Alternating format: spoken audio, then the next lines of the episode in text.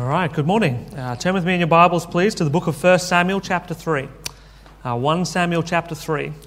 Now, we're going to be looking this morning uh, at grace and mercy. We'll be looking at the genuine form of it, and then we'll be uh, focusing on the, the counterfeits that exist today of grace and mercy. And as Christians, it should come as no surprise to us uh, that the real deal and the counterfeit exists. We have an enemy uh, named Satan. He is a deceiver and a liar, so for him to generate a dodgy knockoff of something very good uh, suits him all the way to the ground.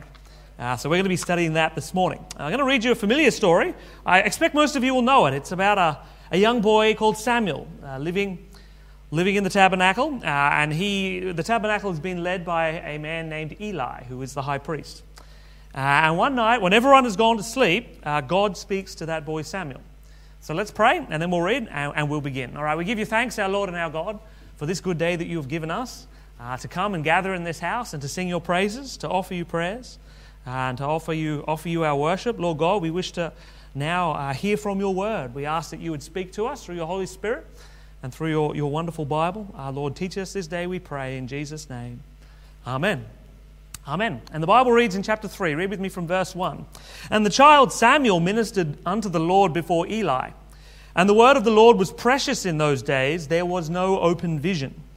And it came to pass at that time, when Eli was laid down in his place, and his eyes began to wax dim, that he could not see.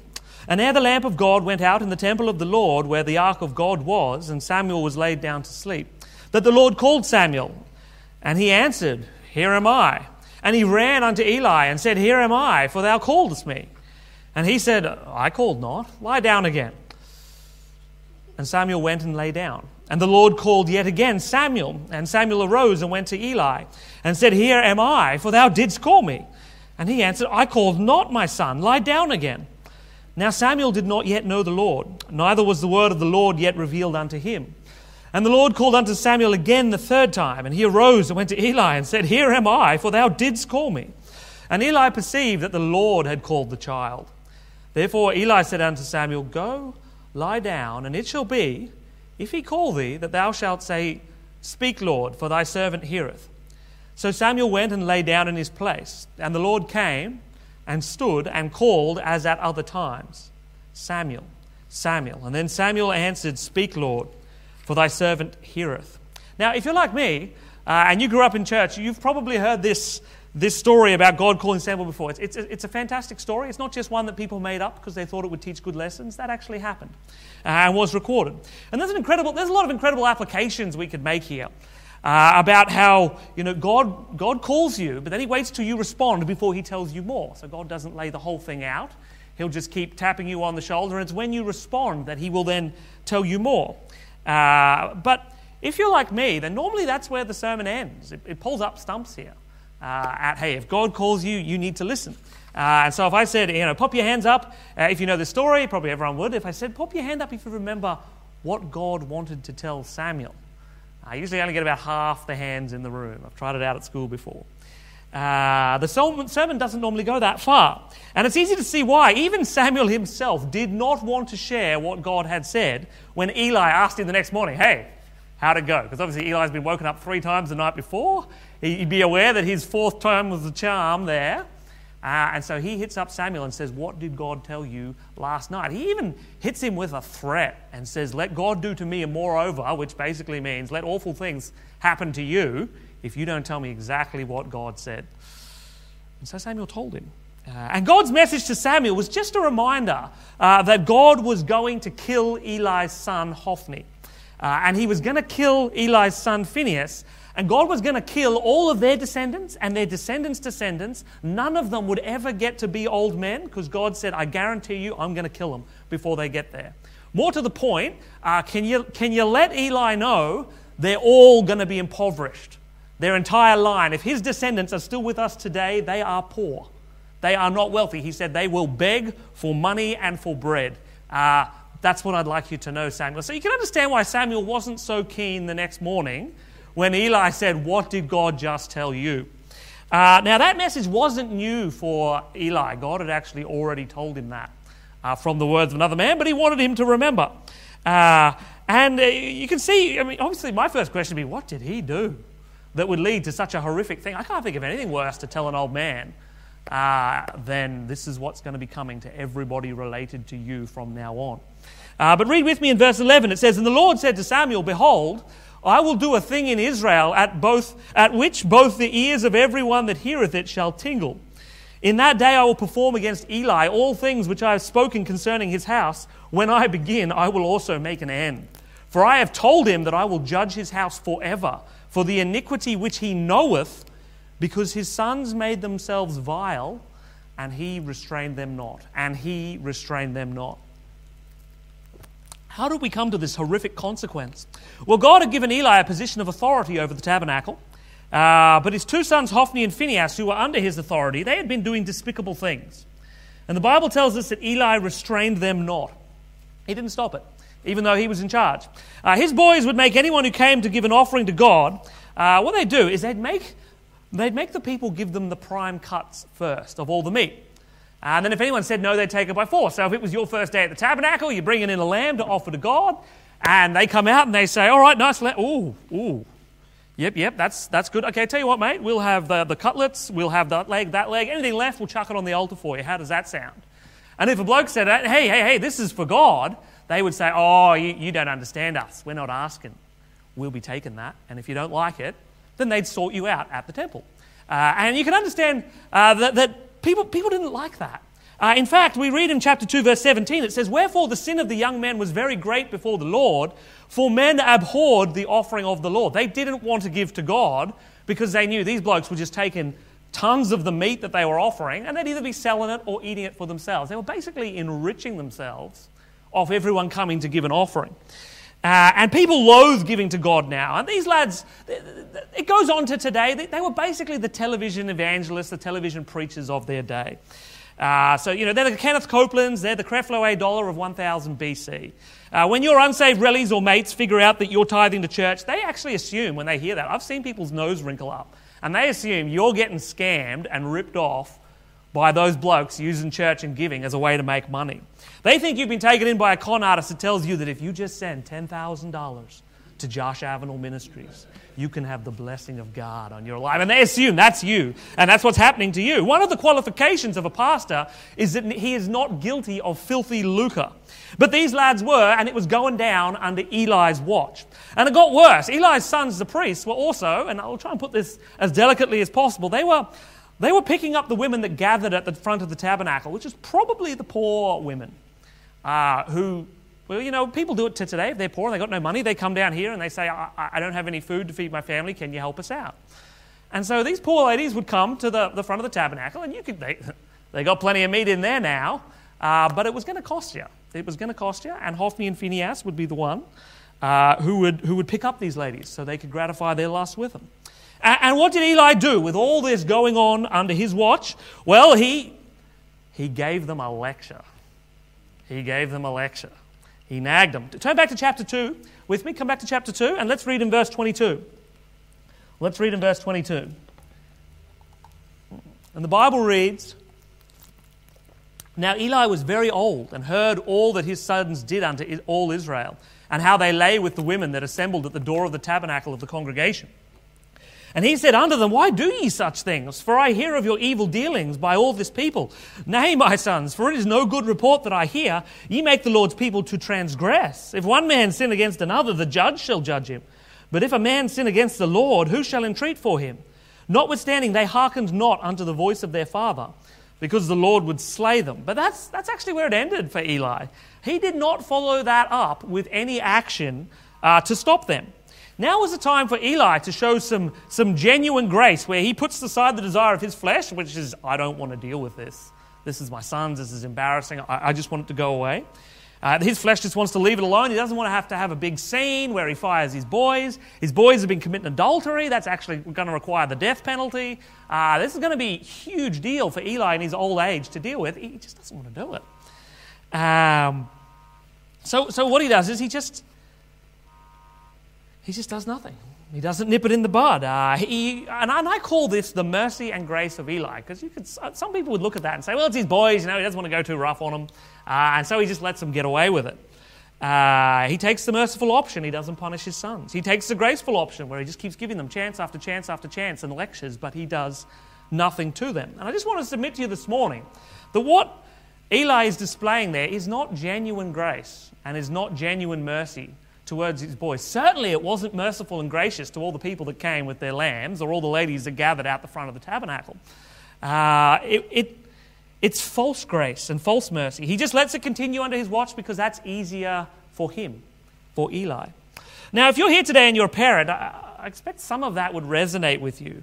and if you're a teacher, I'm sure it does so doubly. Um, something I discovered very early on as a, as a parent and a teacher is that the constant pull of my flesh is just to not deal with things. You know, when you lay down on the couch and you relax, and then you hear one of your kids scream, and you're like, oh, I don't want to get up and deal with this. I don't want to go and find out who it was and take the time to discipline these guys.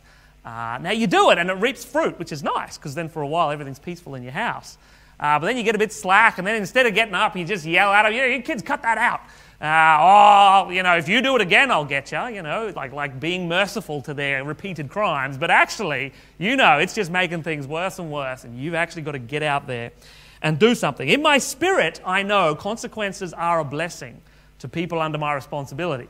But in my flesh, uh, that's hard for me. Um, this is going to take time. I'm busy. I'm tired. I, I, I just don't want to deal with it. As a teacher, you also got to think okay, how likely is he to go home and tell his parents? His parents will ring the principal. Uh, how much grief do I want to go through? Is, is this actually going to be worth it uh, for me? And as Christians, we have a ready made, spiritual sounding excuse when these situations arise, which is, uh, I think I'll just show grace and mercy in this situation. Uh, I think I'll just let them get away with it. But that's not God's grace, and that's not God's mercy. Uh, God's grace costs God something. God sacrifices so that others may be blessed. Uh, whereas that type of grace and mercy is just your flesh getting what it wants. Uh, our flesh not, wants to not deal with it, so it's the easy way out. It's not God's mercy that restores the repentant, it's a false mercy that lets us derelict our duty despite the effects it has on those under our charge. False mercy and false grace costs others and lets you off the hook. It's loving yourself by doing what is easiest for you right now. It's kicking the can down the road for somebody else to deal with later on. Instead of doing what's best for them in the long term. True grace and mercy is based on love, and love is an action that puts what's best for others at the forefront. And this isn't just an Old Testament principle. Uh, you find it all over the New Testament as well.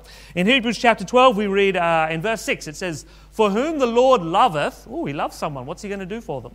Uh, he chasteneth. What does that mean? Uh, well, and scourgeth every son whom he receiveth.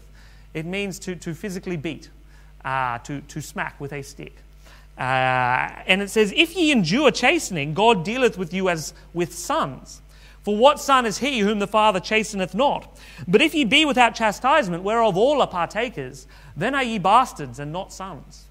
So, what the, what the Apostle Paul was referencing here, he's referencing a situation where a very wealthy man in Middle Eastern society would have one primary wife. And the kids that came from the primary wife, they were heirs, particularly the firstborn lad. And the heir is going to take over your whole family business and everything you got running. Uh, now, you'd also have other ladies, maybe second tier wives or concubines.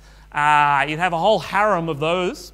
Uh, and the kids that came out of them, they weren't your real kids. Uh, they mean they were yours, but by the time you're stacking up to 50, 60 kids, you can't even remember their name. Right? So you hear someone screaming, you see someone's doing the wrong thing, you look out, and it's one of the bastards, one of the not the main tier children, but one of the second tier, third tier, fourth tier. And so, are you going to deal with that? You can't be stuffed. Don't even know his name is. Ah, we'll leave it. But if you look out and that's your number one son, doing that, you're like, right, I'm not having that from my real boy. This, this guy, he's, he's my hope. He's where this whole family is going to be given to him one day. And so you take him and you deal with him harsher than everybody else. He gets more training. Why? Dad loves him, and dad knows where it goes if he doesn't get disciplined. And God's the same with us. So as Christians, you get away with a lot less. Uh, we, we should avoid sin because we love God and we love Jesus, but at our very minimum, you should avoid sin because you're more likely to get caught than everybody else. Uh, God wants you to get caught and to experience consequences, and He does that for you because you're His child and He's not going to let you get away with it. So you have less chance than the unsaved of getting away with things. Uh, God is stricter with us than He is with unbelievers. Why? Because he loves us like a good father. And, and what this means is when you have students or when you have children under your charge and you choose not to bring those consequences, you say, Oh, I think I'll just show grace and mercy this time, but actually you're just letting them get away with it.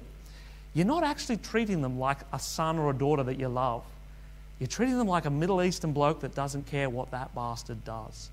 And that's not how God would have us to be. They're not worth your time or your effort or your genuine self sacrificing love to deal with these issues. So you just let them get away with it. Uh, now, I've told you this morning about, about that, that, that being false grace and that being false mercy. And that leads to the harm of the recipients of it because it's based on an authority loving themselves more than loving others. A lot of churches do this when they say to us, uh, We don't tell everybody everything in the Bible uh, because we would rather be gracious and merciful. And we would say, Well, how is it gracious and merciful to conceal from people things that God has said? And what they say is, well, that actually makes people feel uncomfortable. They don't like it. Uh, so we're being gracious and merciful by, by, by keeping them away from that discomfort. Whereas the Bible would actually say, as Christians, our responsibility is to tell them everything, the whole counsel of God, even if people don't necessarily like it. Uh, that's actually false grace and false mercy. But the Bible tells us of true grace and true mercy, and that picks the hard road to address problems head on. Uh, and there is no greater demonstration of this than the sacrifice of Jesus Christ for the sin of humans. We see this in John 3:16 where we read, "For God so loved the world that he gave his only begotten son, that whosoever believeth in him should not perish but have everlasting life." God wanted to show mercy for sinful humans. So he did that not by just ignoring the sin that's killing us, not by just saying, "Oh, I just won't deal with that." But actually he directly dealt with that by sending his own son to give his life on the cross to utterly blot those sins out and to deal with them finally once and for all. Jesus showed genuine grace and genuine mercy by paying the price up front, doing the hard thing up front that we might receive grace and mercy. So if you are here this morning and you are not a Christian, then the Bible would warn you that you are under the authority of God and he is a far more just judge than that man Eli ever was.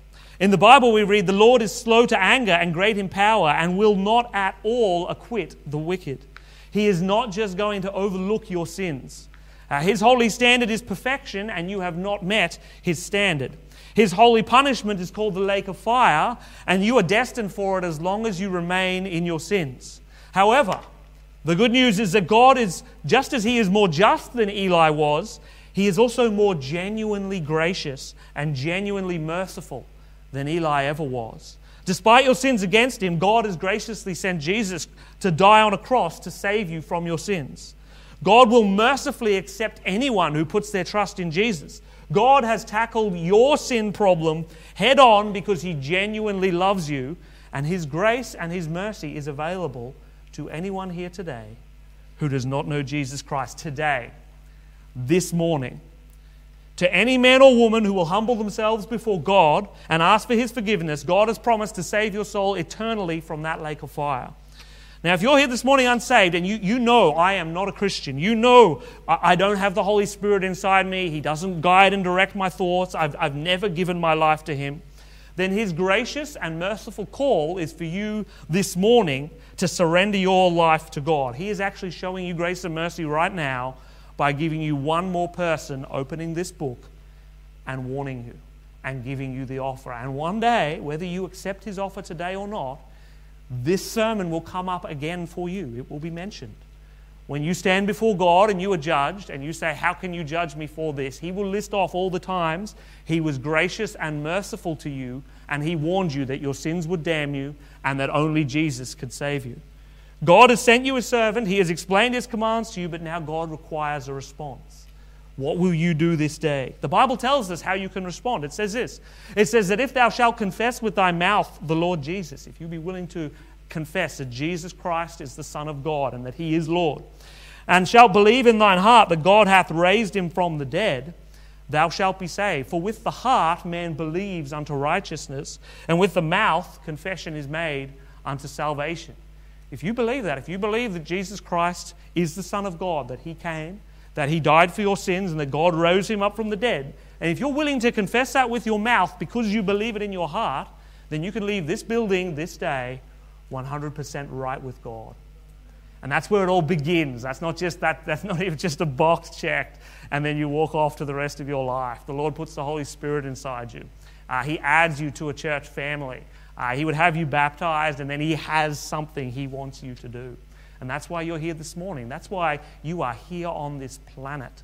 That is the meaning of life, the universe, and everything that you would accept Jesus Christ and that then you would serve Him till you die, and then He would take you to be with Him for all eternity. So I, I beg you, please, do not leave this building today without accepting His grace and His mercy if you do not know it already.